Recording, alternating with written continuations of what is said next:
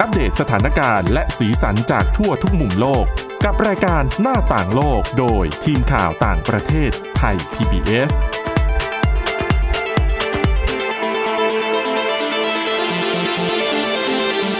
สวัสดีค่ะ ต้อนรับเข้าสู่รายการหน้าต่างโลกนะคะ มาอัปเดตสถานการณ์แล้วก็สีสันจากทั่วทุกมุมโลกกับทีมข่าวต่างประเทศไทย PBS ค่ะ วันนี้วันศุกร์สดใสนะคะ อยู่กับพวกเราสองคนค่ะ คุณวินิษฐาจิตกรี แล้วก็ดิฉัน ทิพย์ตะวันเทระในยพงค์ค่ะ สวัสดีค่ะ ค่ะก็อย่างที่บอกไปวันศุกร์สดใสเนาะก็มาเริ่มกันด้วยเรื่องราวที่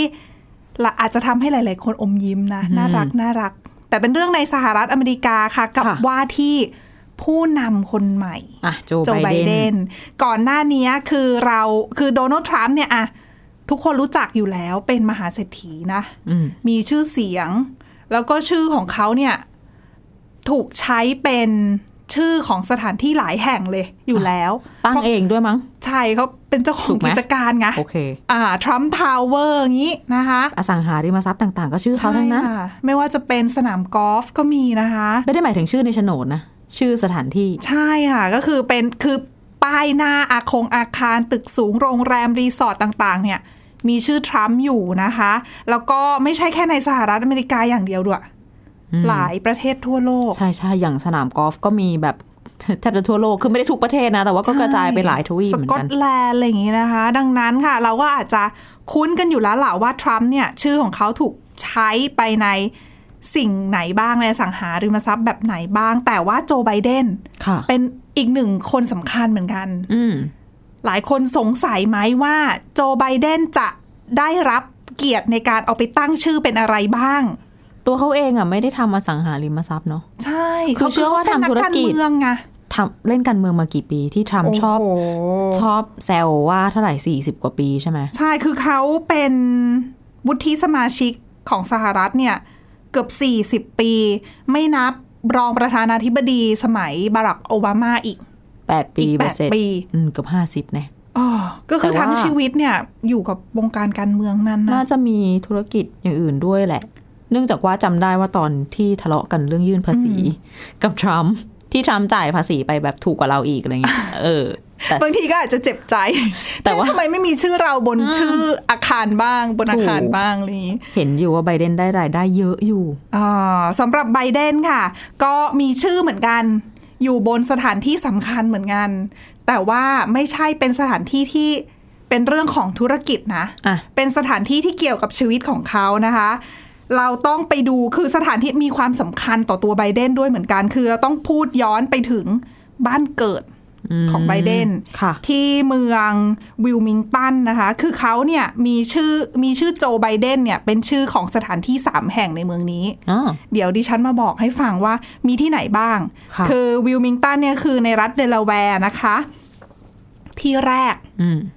สระว่ายน้ เอ๊ะ ำ สระว่ายน้ำ ชื่อ สาธารณะ ใช่ใช่เขาไม่ได้บอกว่าเป็นสระว่ายน้ำหลายสาธารณะเขาเป็น Aquatic Center เป็นเหมือนศูนย์แบบ ให้คนไปกีฬาทางน้ำไหม อ๋อประมาณนั้น แล้วก็ตั้งชื่อว่าโจเซฟอาร์ไบเดนก็คือโจไบเดนนั่นแหละชื่อเต็มของเขา คือนี่คือสิ่งที่เกิดขึ้นหลังจากเป็นรองประธานาธิบดีไหม ไม่เขาบอกว่า อ๋อเขาไม่ได้ระบุว่าเริ่มตั้งชื่อนี้เมื่อไหร่ แต่เขาบอกแค่ว่าทำไมสระว่ายน้ำนี้ ถึงได้รับชื่อโจไบเดน อ่ะทำไม ให้เป็นเกียรติกับสระว่ายน้ำเป็นเพราะว่าที่นี่นะคะ เป็นสระว่ายน้ำที่ไบเดนสมัยหนุ่มๆอะ อืม เคยทำงานเป็นไลฟ์การ์ด อ๋ออ าสมัยเรียนสมัยแบบอ้อๆอยู่เอางี้ง่าย อ่ะ ๆ ไปทำงานเป็นไลฟ์การ์ดอยู่ที่นี่ก็เลยอ่าแล้วพอตัวเองเริ่มเล่นการเมืองเป็นรองประธานาธิบดีมีตำแหน่งต่าง ๆเนี่ยอ่ะสระว่ายน้ำเนี้ยเขาก็เหมือนกับให้เกียรติ ก็เลยขอชื่อโจไบเดนมาเป็นชื่อสระว่ายน้ำไม่ใช่แค่นั้นนะคะ สถานที่ที่สองสถานีรถไฟ อ๋อ เป็นสถานีรถไฟชื่อโจไบเดนนะคะ เขาบอกว่าสถานีเนี้ยสำคัญตรงที่ว่าตัวไบเดนเนี่ยเคยใช้บริการทุกวัน ทุกวันเล ยเหรอ ทุกวันตั้งแต่สมัยสมัยที่ยังเป็นสวอยู่ ค่ะ คือเขาเป็นสวเนี่ยเขาอาจจะต้องนั่งรถไฟไปทำงานไง แล้วตอนนั่งรถไฟกลับบ้านเนี่ยคือเขาต้องต้องกลับมาทุกวันน่ะ อืม ก็ใช้สถานีตลอด อ๋อหมายถึงว่าไปทำงานที่วอชิงตันดีซีใช่ไหม อืมก็อา กับ ศัย เดลาแว นั่ง ร์ ใช่ มันก็ใกล้ๆกันถูกไหม ใช่เขาก็เลยนั่งรถไฟไปนั่งรถไฟกลับอย่างนี้ อืม ก็เลยอ่ะเลยตั้งชื่อสถานีรถไฟเนี้ยเป็นเกียรติแก่โจไบเดนที่มาใช้บริการก็เอาชื่อโจไบเดนไปสถานีนี้ น่ารักจริง เออที่สุดท้ายค่ะ ดิฉันไม่คิดเลยว่าจะมีที่นี้ด้วย จุดแวะพัก ไหน บนถนนทางหลวงอ่ะ หมายถึงแบบจอดพักรถนี่ อ่า เหรอ ใช่คือปกติเวลาเราเราขับรถบนอย่าบ้านเราก็มีเหมือนกัน มันมีชื่อด้วยเหรอจุดแวะพักเนี่ย เออเขามีเขามีอันนี้ บ้านเรา ที่ ไม่มีเนาะเอามีเป็นบางที่ บ้านเราอาจจะเป็นบางที่ใช่ เช่นแบบอะไรอะลำตะคอง เออแต่เราจะใช้ชื่อสถานที่คือชื่อ ใช่ใช่ ชื่อ ใช่ ตรงนั้นน่ะ ชื่อเมืองตรงนั้นหรือว่าเขตตรงนั้นมา เรียกเป็นชื่อจุดแวะพัก แต่นี้จุดแวะพักนี้ ตั้งชื่อว่าโจไบเดนนะคะ ค่ะ ก็ก็เป็นเหมือนที่พักให้กับคนที่ขับรถผ่านไปผ่านมาแล้ว อ่า แหม เหนื่อยๆ อยากจะเข้า ก็แวะ ห้องน้ำ อืม หิวขนมอะไร หรือว่าง่วงนอนก็ไปไปแวะพักกันได้ ก็ถือว่าเป็นเรื่องราวน่ารักน่ารักดีๆ แล้วเขาก็บอกว่า คาดว่าเมืองวิลมิงตันเนี่ยจะกลายเป็นสถานที่ที่เหมือนกับ เป็นแหล่งที่อยู่เขาเรียกว่าอะไรอะ่ะ เป็นฐานที่มั่นของไบเดน คือสำหรับ อ่า ทรัมป์เนี่ยสี่ปีเนี่ย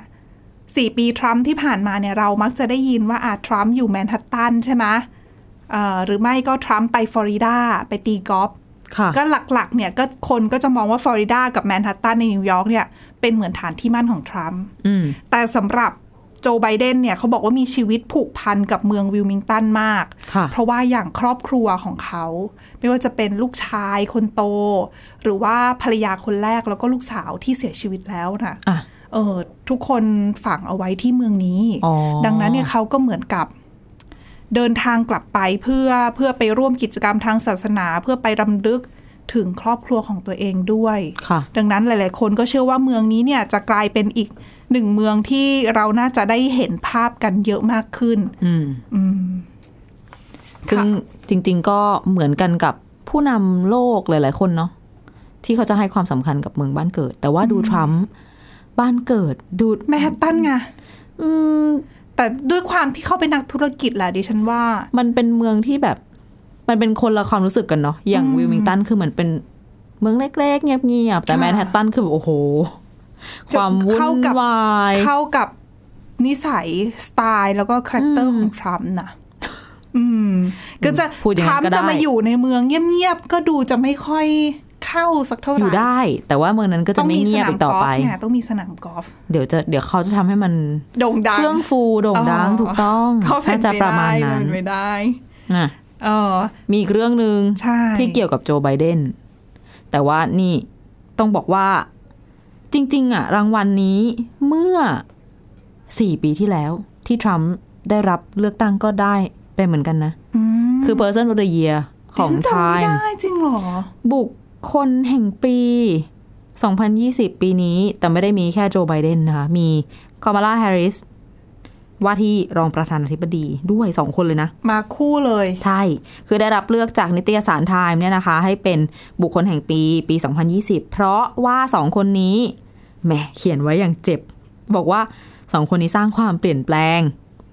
เมื่อเอาชนะแล้วก็ดับฝันโดนัลด์ทรัมป์จากพรรคริพับลิกันในการครองตำแหน่ง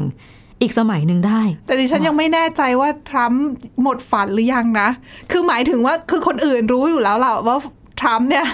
ควรจะหมดฝันแล้ว เพราะว่าดูแล้วไม่น่าที่จะสามารถ ชนะได้ะ คือมันมาถึงขั้นนี้แล้ว ถึงขั้น เนอะ นี้คือทุกคนแม้กระทั่งผู้สนับสนุนคนสำคัญสำคัญ คือผู้สนับสนุนทรัมป์คนสำคัญก็บอกแล้วว่าโจไบเดนชนะแหละ แต่ดิฉันว่าเขารู้ เขาแค่สู้ ไม่ยอมรับความจริงใช่ไหม คือ ไม่รู้ว่าสู้เป็นหน้าที่หรือว่าสู้เป็นเป็นคาแรคเตอร์หรือว่าอาจจะรัก อ้อ อาจจะกำลังเขาเรียกว่าอะไรอ่ะ มีภาษาที่เขาวัยรุ่นพูดกันว่าคีบคาแรคเตอร์อ่ะ อ๋อ เอออย่างนี้หรือ คือ เป ยังไง ล่า ก็ไม่ยอมแพ้หรือเปล่าเป็นคนแบบ ใช่ นี่คือลักที่นี่คือแบบลักษณะเด่นของฉัน ฉันจะ ค่ะ สู้ อืม ยังไงไม่รู้นะคะ เรื่องนี้ยังต้องรอดูกันต่อ แต่ว่าเนี่ย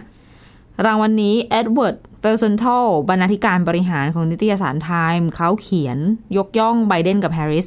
ว่าคือสองคนนี้เนี่ย เหมือนกับมาเพื่อการเปลี่ยนแปลงเรื่องราวของชาวอเมริกันให้ แล้วก็แสดงให้เห็นถึงพลังของความเห็นอกเห็นใจที่มันยิ่งใหญ่กว่าความโกรธ อืม ความ โกรธเกลียดเครียดแค้นที่สร้างความแบ่งแยก และยังเพื่อเป็นการแบ่งปันวิสัยทัศน์ที่จะมาเยียวยา โลกที่กำลังโศกเศร้าดังนั้นสองคนนี้ก็คือ บุคคลแห่งปีปี 2020 ของนิตยสารไทม์ แต่พอเห็นแบบนี้ก็รู้สึกได้เลยว่า คือคนเรื่องเนี่ยเขาให้ความสำคัญกับเรื่องของปัญหาสังคมในในสังคมอเมริกันค่อนข้างเยอะ พูดแบบนี้ก็ชัดเจนเนาะ อ๋อ ซึ่งเขาก็ยังมีข้อความอีกว่า คือการมาทั้งของทั้งสองคนนี้เนี่ย เป็นส่วนหนึ่งของประวัติศาสตร์แหละ แน่นอนอย่างคามาลาแฮร์ริสก็สร้างประวัติศาสตร์หลายข้อเนาะ ใช่ ไบเดนเองก็ ก็ด้วยเหมือนกันนะ อื นะคะ มแล้วก็ผ่านอะไรมาเยอะแหละ อ๋อ ที่สำคัญคือแหมธรรมเนียมการปฏิบัติของนิตยสารไทม์นี้ ต้องบอกว่านอกจากผู้นำนอกจากคนที่ชนะเลือกตั้งไม่ว่าจะเป็นไบเดนแฮร์ริสหรือว่าทรัมป์ในเมื่อ 4 ปีก่อนเนี่ย ก็ยังมีการเลือกบุคคลที่ทรงอิทธิพล หรือว่าเป็นกลุ่มก็มีหรือว่าแนวคิดนะ ก็เป็นบุคคลแห่งปีได้ ก็เรียกเป็น Person of the Year แต่ว่ารางวัลนี้ก็มาตั้งแต่มีมาตั้งแต่ปี 1927 แล้วนะ อืม คือเรียกว่าแนวคิดหรือคน แง่ดีแง่ร้าย ก็สามารถได้รางวัลได้รับการยก ค่ะ ย่องนี้ได้นะคะ แต่เดี๋ยวเราหมดเวลาในช่วงแรกละเดี๋ยวเราจะมามีรายละเอียดในช่วงที่สองไหมคะอ๋อ หมดอืม หมดแล้วแต่ ใช่ ก็คือเราก็โฟกัสหลักๆ ไป ใน เรื่องอื่นกันต่อ เรื่องของ Person of the Year นั่นแหละ คราวนี้ก็มาสองคน ต่อ ก็ต้อง จาก ดู คราว ผล ที่แล้วเลย งานนะสี่ปีต่อจากนี้ว่าจะเป็นยังไงแต่เรื่องแรกที่ต้องจัดการก็นั่นแหละโควิด -19 นะคะ เรื่องใหญ่ ท้าทายที่สุดด้วยแหละ เออสถานการณ์ตอนนี้ ค่ะ เดี๋ยวเราพักกันสักครู่นะคะ แล้วก็กลับมาต่อกันในเรื่องที่น่าสนใจในช่วงที่ 2 ค่ะ หน้าต่างโลกโดยทีมข่าวต่างประเทศไทย PBS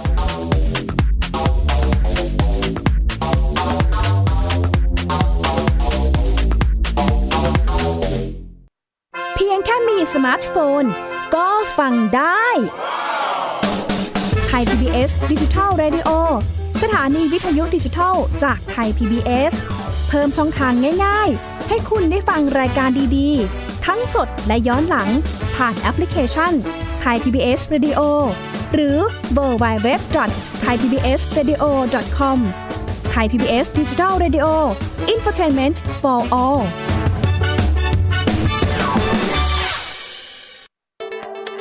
อัปเดตสถานการณ์รอบโลก ประเทศจีนนี่เราทราบกันดีนะคะว่าเป็นประเทศที่จะมีปัญหาเรื่องความสมดุลของประชากร คนที่ได้รับความสนใจจากวิกฤตในครั้งเนี้ยก็คือนายกรัฐมนตรีนิวซีแลนด์ เรื่องราวสีสันจากต่างแดน ก็มีช่อง YouTube เป็นของตัวเองใช้ชื่อว่าครัวคุณยาย รายชื่อของคุณหมอพยาบาล แล้วก็นักวิทยาศาสตร์จำนวนไม่น้อยอยู่ในรายชื่อผู้ทรงอิทธิพลนะ รัฐบาลของไต้หวันเนี่ยกำลังพิจารณา เพื่อเปิดการท่องเที่ยวครั้งใหม่ หน้าต่างโลก โดยทีมข่าวต่างประเทศไทย PBS ทุกวันจันทร์ถึงศุกร์ 12นาฬิกา ทางไทย PBS Radio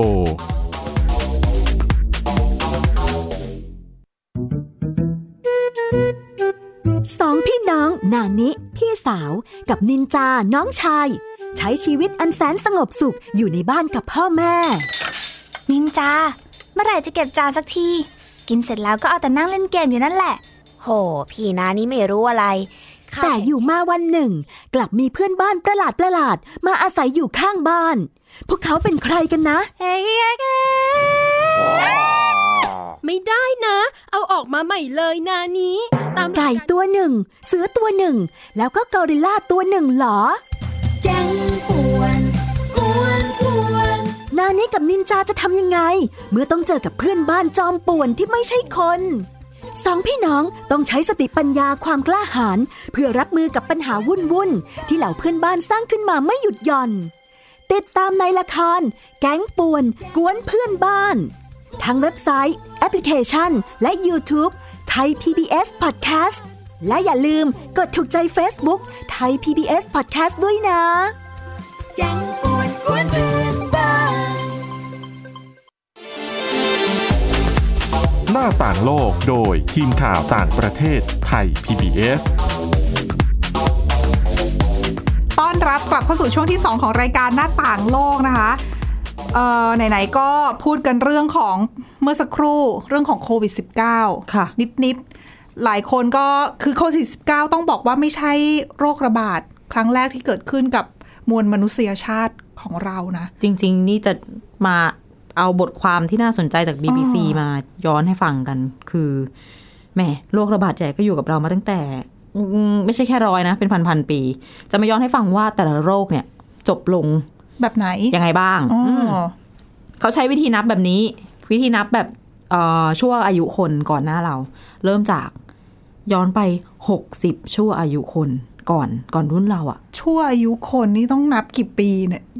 กี่ เขา ช่วง ไม่ได้บ เนี่ อย กไว้แต่ก็คือ เอออ อย่างน้อยก็ หก 80 เจ็ด ไหม สิบอ๋อแปด ประ สิ มา บ ณ อ๋อ นั้นกว่า ใช่ คนจะเสีย ใช่ ชีวิตเนาะก็ย้อนไปปี 541คศ541 ก็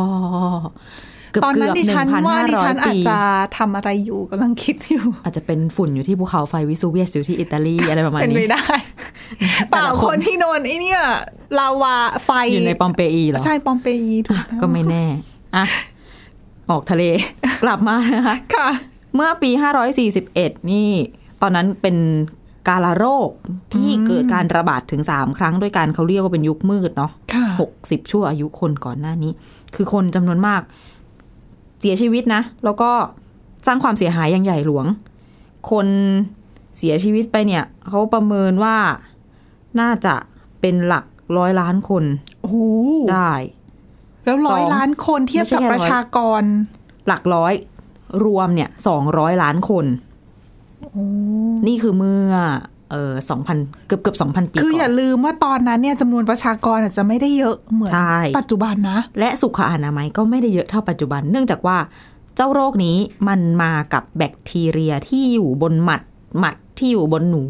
หนู ฮะ ท่อหนูสกปรกสกปรก อ๋ออ ม คือเป็นแบคทีเรียที่อยู่กับหมัด แบค ที่อยู่ ใช่ กับตัวหนูอีกทีนึง หมัดหนู แบคทีเรียจากหมัดหนูอ่ะถูกต้อง อ๋อ ดังนั้นถ้าเกิดจริง ๆ ปัจจุบันโรคนี้มันก็ยังมีอยู่นะ แต่ว่าด้วยโอ้โหวิน้อยลง ทยาการทางการแพทย์ ใช่ การรักษาสุขอนามัยต่าง ๆ ในปัจจุบันนี้ฉันว่า ป้องกันโรคแบบนี้ไม่ได้เยอะนะ ถูกต้องแล้วก็ อ๋อ นอกจากติดจากหมัดหนูนั่นนะคนที่ติดเชื้อแล้วก็สามารถเอ่อถ่ายทอดเชื้อนี้ไปได้ทางละอองผ่านทางการหายใจด้วย อืม อืมแล้วก็มีการระบาดอีกรอบหนึ่งผ่านมาหลังจากเมื่อสักครู่บอกว่าปี 541 ใช่ไหมถัดมาเป็นปี 1346 ถึง 1353 ก็เกือบพันปี ระบาดอีกแล้วก็เสียชีวิตมากที่สุดในโลก รวมๆแล้วเสียชีวิต 200 ล้านคน ถ้าเทียบกับทุกวันนี้ในอดีตคือ 200 ล้าน ค่ะ ปัจจุบันคนเสียชีวิตระหว่างปี 2010 ถึง 2015 5 ปีก่อน ไม่ใช่สิ ตั้งแต่ 10 ปีก่อนเนาะ ค่ะ 584 คน ก็ดีขึ้นไม่รู้กี่เท่าต่อกี่เท่าหารกันไม่ทันเลยทีเดียว โอ้ อืม คือโคโหคนละหลักแบบข้ามไปไม่รู้กี่หลัก ใช่ นะ และความสำเร็จที่ทำให้ควบคุมโรคนี้ได้ อย่างแรกก็คือการกักกันโรคอย่างเข้มงวด แล้วอย่างที่สองก็คือการพัฒนาด้านสุขอนามัย อื มันก็เป็นการเรียนรู้กันมา ใช่ ของมนุษย์แล้วเนาะ เป็น ที่ การเขาเรียกว่าเรียนรู้จากความผิดพลาดเป็น ถูก ประสบ ต้อง การณ์ด้วยนะ อีกโรคหนึ่งที่ชื่อดังลั่นลือหรือลั่นไม่แพ้กันก็คือไข้ทรพิษ ค่ะ อย่างที่เราเคยเห็นในภาพยนตร์สมัยเด็กๆเนาะซึ่งแต่ว่าเชื้อนี้เนี่ยกำจัดได้โดยวิทยาศาสตร์คือมีนายแพทย์เอ็ดเวิร์ดเจเนอร์ไม่แน่ใจว่าจะเคยได้ยินชื่อกันไหมอาจจะเคยเรียนแต่ว่าคืนครูกันไปแล้ว อืมพอ เป็น เรียน แพทย์ ปั๊บออกนอกห้องก็คืนหมด คืนเลยจะเป็นคนดีจริง ๆ คนนี้เป็นแพทย์ชาวอังกฤษ ซึ่งเป็นคนที่คิดค้นวัคซีนแล้วก็เขาเรียกอะไรนะปลูกฝีใช่ไหม อ๋อใช่ ที่กรีด ใช่ กรีด ค่ะ อ่ะอันนี้ก็คือทำให้มนุษย์เราเนี่ยเอาชนะไข้ฝีดาษได้ แต่ว่าก็ไม่ได้ใช้เวลาน้อยๆสองร้อยปี โอ้โห กว่าจะเอาชนะมันได้นะคะ ผู้เสียชีวิตทั้งหมดจากฝีดาษ350 ล้านคน ทั่วโลก ซึ่งครั้งแรกที่บันทึกไว้ว่าพบโรคนี้คือปี 1520 ค่ะ แล้วอัตราการเสียชีวิตสูง สมมติป่วย 10 คนนี่ก็น่าจะเสียชีวิตสัก 3 คนได้ อืม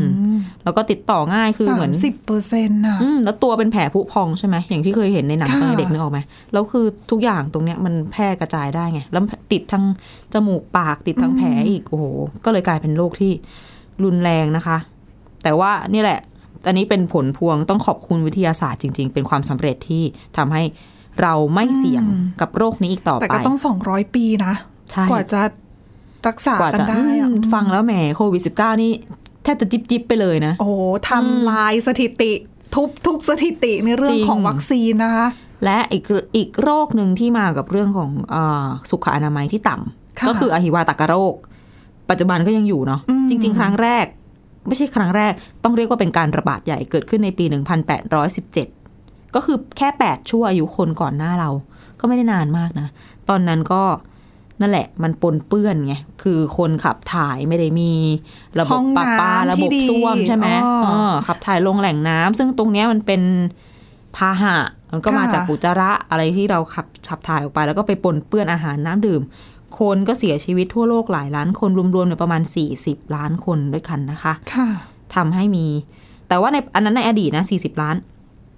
ปัจจุบันเนี่ย ประมาณการแต่ละปีจะเสียชีวิตอยู่ประมาณ 95,000 คน ยังเรียกได้ว่าเป็นโรคที่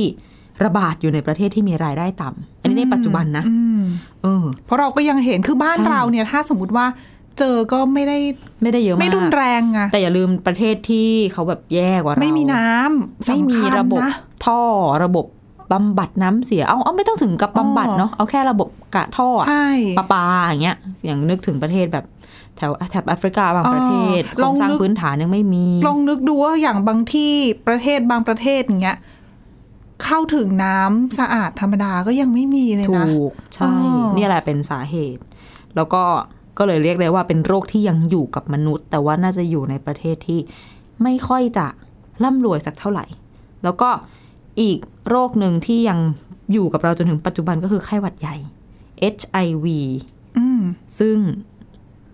นะอยู่กันมานาน ใช่ แต่อย่างไข้หวัดใหญ่ก็มีการเปลี่ยนแปลงเรื่อย เราก็ยังมีวัคซีนนะ ก็มีการ คล้ายๆ พัฒนามาเรื่อย ๆ มันก็คล้ายกับโควิด -19 แหล้วเนาะที่มีข่าวว่ามีการแบบกลายพันธุ์ จนหลายคนได้ยินแล้วก็อาจจะตกอกตกใจ แต่จริงๆ มันเป็นเรื่องธรรมดานะคะ อันนี้คือถ้าถามคุณหมอคุณหมอจะบอกเลยว่า ไวรัสมีการเปลี่ยนแปลงเป็นเรื่องปกติ ๆอ๋อเพราะเขาเป็นสิ่งมีชีวิตไง ใช่ก็ต้องทำทุกอย่างเพื่อความอยู่รอดเนาะ ใช่ มนุษย์เราก็เช่นกันเราก็ ใช่ เปลี่ยนแปลงเหมือนกัน แล้วก็สร้างภูมิคุ้มกันเหมือนกันยกตัวอย่างอย่างเช่น การระบาดของไข้หวัดสเปนเมื่อปี 1918 อัน จำ นี้ ได้ ก็ ไหม รุนแรงเหมือนกัน มันคือไข้หวัดใหญ่ชนิดหนึ่ง นะ นั่นแหละ มันคือสายพันธุ์ H1N1 ตอนนั้น คนตายคนเสียชีวิตทั่วโลกเนี่ยห้าสิบถึงหนึ่งร้อยล้านคนเลยนะ แล้วก็มีการสร้างอะไรที่คล้ายๆทุกวันนี้อย่างเช่นแบบเป็นศูนย์กักตัว ค่ะ เหมือนเป็นป้อมเอาไว้คนที่ป่วยต้องไปอยู่ในนั้นอะไรเงี้ยในยุโรป อ๋อ ดิฉันเคยเห็นข่าว ทีนี้ถ้าพูดถึงการกลายพันธุ์ปัจจุบัน H1N1 นี่ ก็คือไข้หวัดใหญ่ที่เราเจอกันทุกวันนี้นะ เป็นหนึ่งในนั้น แต่ว่ามันก็ไม่ได้ทำอันตรายถึงชีวิตอีกต่อไปแล้วอะมันก็มี คือ การ เหมือน ก กับ ลาย เรา พันธุ์ เราเราเรียนรู้มันเราเข้าใจมัน มัน แล้ ก็ วแล้ว เปเราลี่ยน ก็อ๋อ เราก็เปลี่ยน เพียงแต่การเปลี่ยนของเขาอาจจะไม่ได้คือเราก้าวทัน พอจะรับมือกับเขาได้บ้าง แล้ว คือมีคนเสียชีวิตยังมีคนเสียชีวิตอยู่นะ ปัจจุบันเพียงแต่น้อยลง ใช่แต่อาจจะเป็นสายพันธุ์ย่อยอื่นๆ H1N1 สายพันธุ์หนึ่งอาจจะเป็นหลักตัวเลขรหัสอื่นๆ ที่เปลี่ยนไปที่อาจจะแบบ อืม ทำให้มีความรุนแรงอย่างที่เราเคยคุยกันสมัยอะไรนะ ไข้หวัดหมู อืม ไข้หวัด2009อย่างเงี้ยเนาะ ค่ะ อันนั้นก็เป็นเหมือนเป็นญาติๆกันกับ H1N1 ที่แบบที่เปลี่ยนแปลงมาแล้วก็มี ค่ะ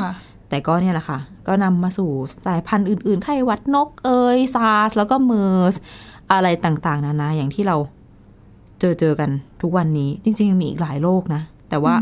ถ้าลงในรายละเอียดเนี่ยอย่าง HIV หรือว่า AIDS ก็ยังเจอกันจนกระทั่งถึงทุกวันนี้ แล้วก็มีคนเสียชีวิตไปแล้ว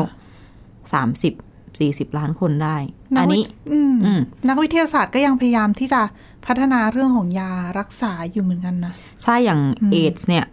จริง ๆ เจอครั้งแรกตั้งแต่ปี 1981 คือมันก็ไม่ได้นานมากนะ อืม พูดถึงก็แค่แบบรุ่นพ่อรุ่นแม่เราเนาะใช่ ยังไม่ถึงปู่ย่าด้วยซ้ำทุกวันนี้ก็ยังคงหาหนทางป้องกันและจัดการกับโรคนี้อยู่ ซึ่งปัจจุบันเนี่ยมีผู้เสียชีวิตจากเอดส์